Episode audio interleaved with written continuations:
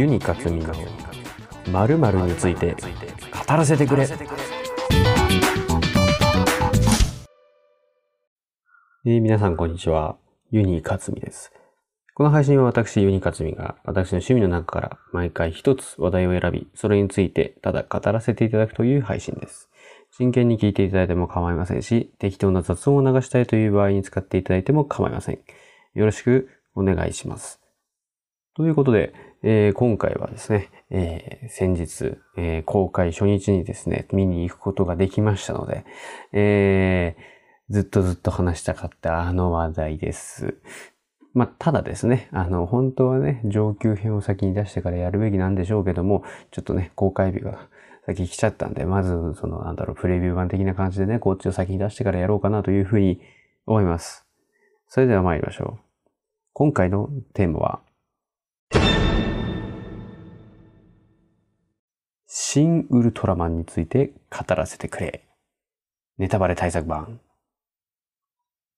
ということで、まあ、対策版といっても結局そこら辺の話をしませんよっていうだけなんですね。まあ、あのーうん。まあ、結論から言うと、あのー見終わった時に、あ、すごいものを見たなという、そういった感情がですね、こう心の底からですね、湧き上がってくるような、そういった素晴らしい作品になっていたんじゃないかなというふうに思います。さあ、具体的にどこかというようなことはですね、まあネタバレ対策版ですので言えないんですが、まあまずね、まあ、あのーうん、あのーまあ、新なんちゃらの作品を皆さん見たことがあるようでしたら、特にシンゴジラなんか見たことがあるようでしたらね、まあ若干感づいていらっしゃると思うんですが、まあ、とにかく情報量がめちゃくちゃ多いんですね。あのーまあ別にそれ自体は別に悪いことではないし、それがあることによって、その世界観であったりとか、そういったところが全てわかりやすくなっているんですが、情報量がとにかく多くてですね、もちろんある程度のね、筋がわかれば、あの、わかるようになっているんですけども、お話自体を楽しめるようになっているんですけども、その、情報量がね、多いから、その一回で全部をこう、噛み砕いて理解するなんてことはできないと思うので、まあ私はこの後、えー2回目をどこかでいけたらなというふうに思ってますけども、で、まあ、とにかく、細かいところはわからないけども、まあ、とにかく全体としてのウルトラマンとして仕上がっていたんではないかなというふうに思います。で、まあ、なんだろう。いろいろやってきたじゃないですか。あの、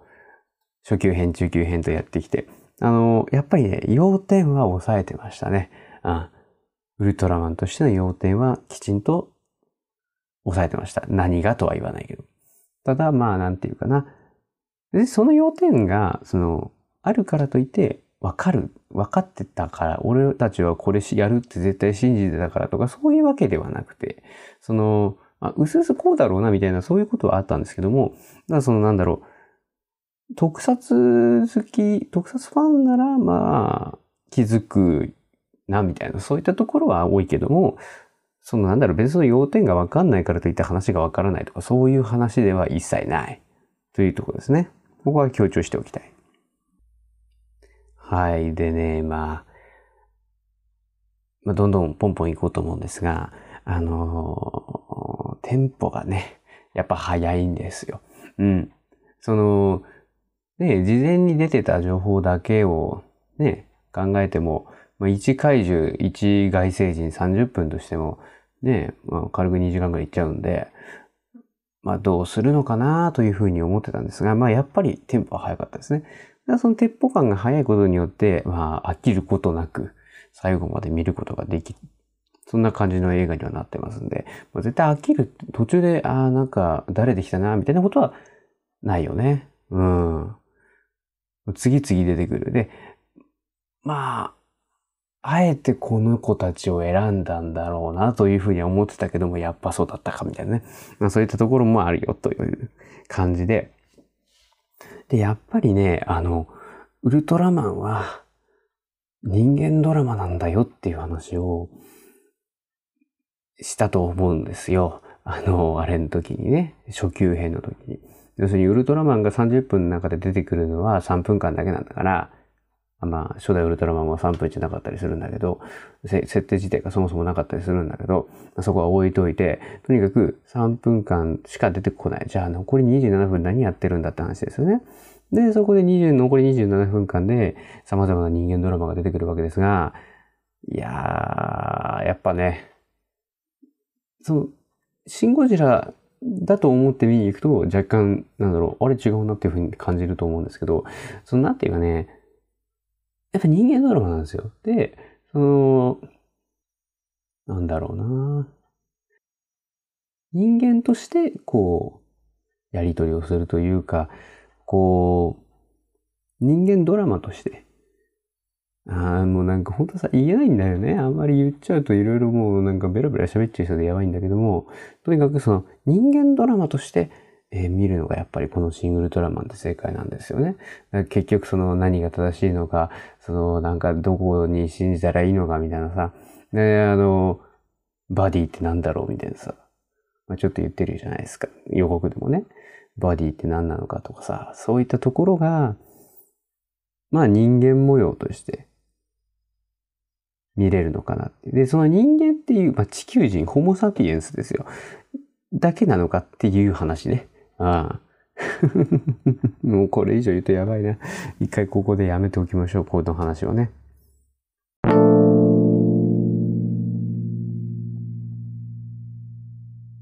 はい。で、まあやっぱり見てて思ったのは、やっぱりこの、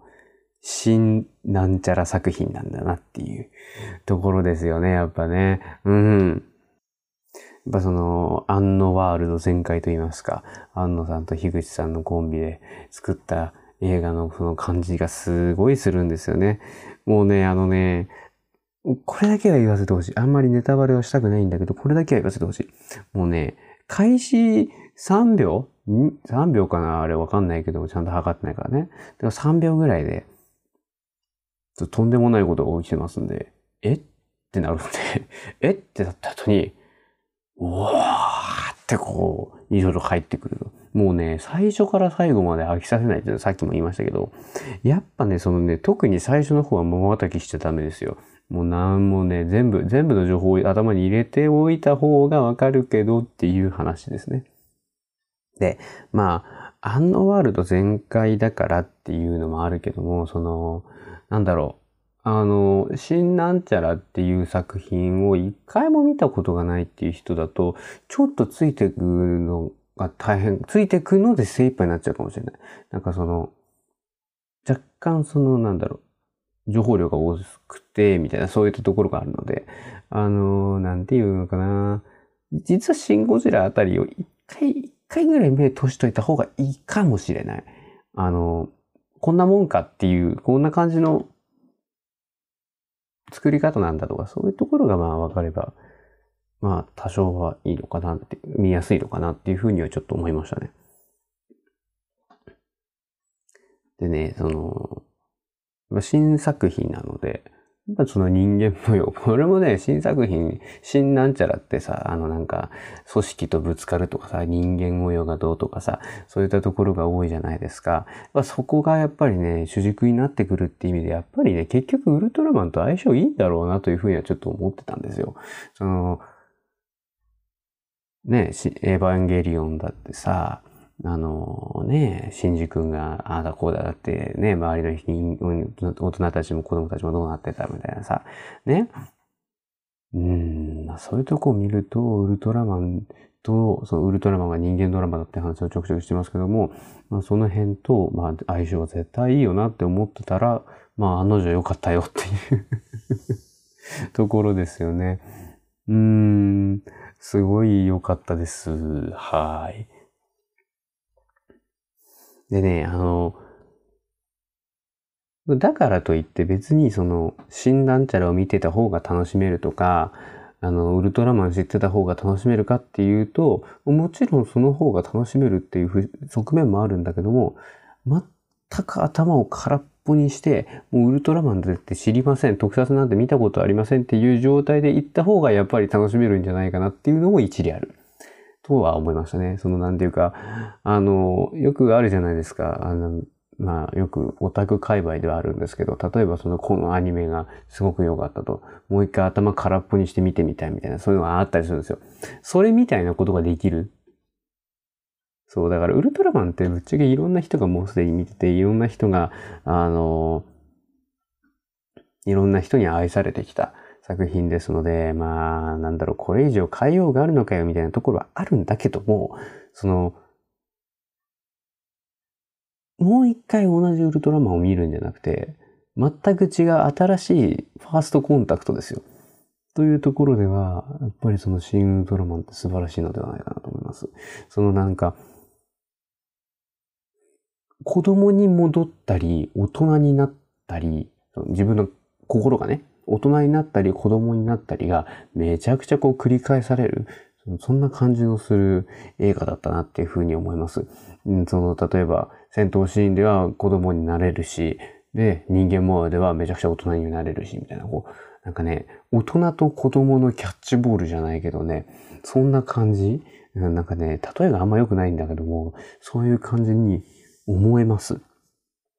ですので、本当にウルトラマン見たことない、あんまり今まで興味なかったけど、シン・ゴジラが面白かったみたいだし、まあちょっとシンなんちゃらだったら見てみっかなって思ってる人はぜひ見た方がいいです。っていうか、本当にね、あのね、見てもらったら多分わかると思います。ちょっとね、テンポ早すぎるなって思っちゃうかもしれないけど、それがいいところでもあるので、あの、ぜひですね、劇場に足を運んでいただけたらなというふうに思います。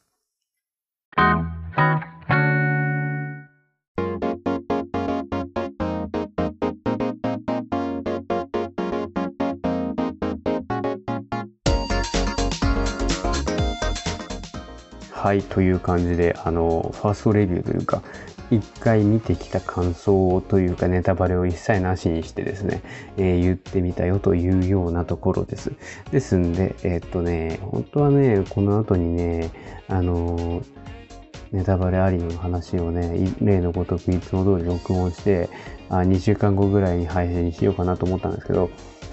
ちょっともう一回なんかで見たいね。あの、通常版、普通のあの映画館で見てきたので、IMAX とかね、あの、4DX ってあんのかなわかんないけど、4DX ちょっと違うかなって、IMAX で見たいよね。あの、大迫力の戦闘シーンをね。というふうに思ったので、まあ、どっかで見ていきたいなと思います。なのでまあ、2回見たらね、いろいろ話が変わってくると思うんですね。うん、で、まあ、最後に、これだけは言っております。いやー、安野さん、樋口さん、あなたたちウルトラマン好きすぎだよ。大好きすぎでしょっていうところですね。うん、これ言っておけば、まあ、皆さん、嬉しくて、ウキウキして見れるんじゃないですかね。わかんないけども。とにかく制作人の愛はめちゃくちゃ感じられる。やっぱりその、作品への愛っていうか、その、そういったところは大事ですんで。それがめちゃくちゃ感じられる映画だと思います。いやー、ウルトラマン、ウルトラマンって本来こうだよな、確かにな、みたいなね。そういったところがあるので、えー、ネタバレなしのレビューをこの辺で終わりにしたいと思います。で、まあ、例のごとく、ここから2週間経ったら、えー、多分、ネタバレありのベラベラ喋ってるやつを多分長くなると思うんですけど、配信すると思います。ですので、まあ、できればそれまでに見ていただけるといいんじゃないかなというふうに思います。それでは今回はお聴きくださりありがとうございました。これからもよろしくお願いいたします。シングルトラマンぜひ劇場に足を運んでみてはいかがでしょうか。以上、ユニカスミがお送りいたしました。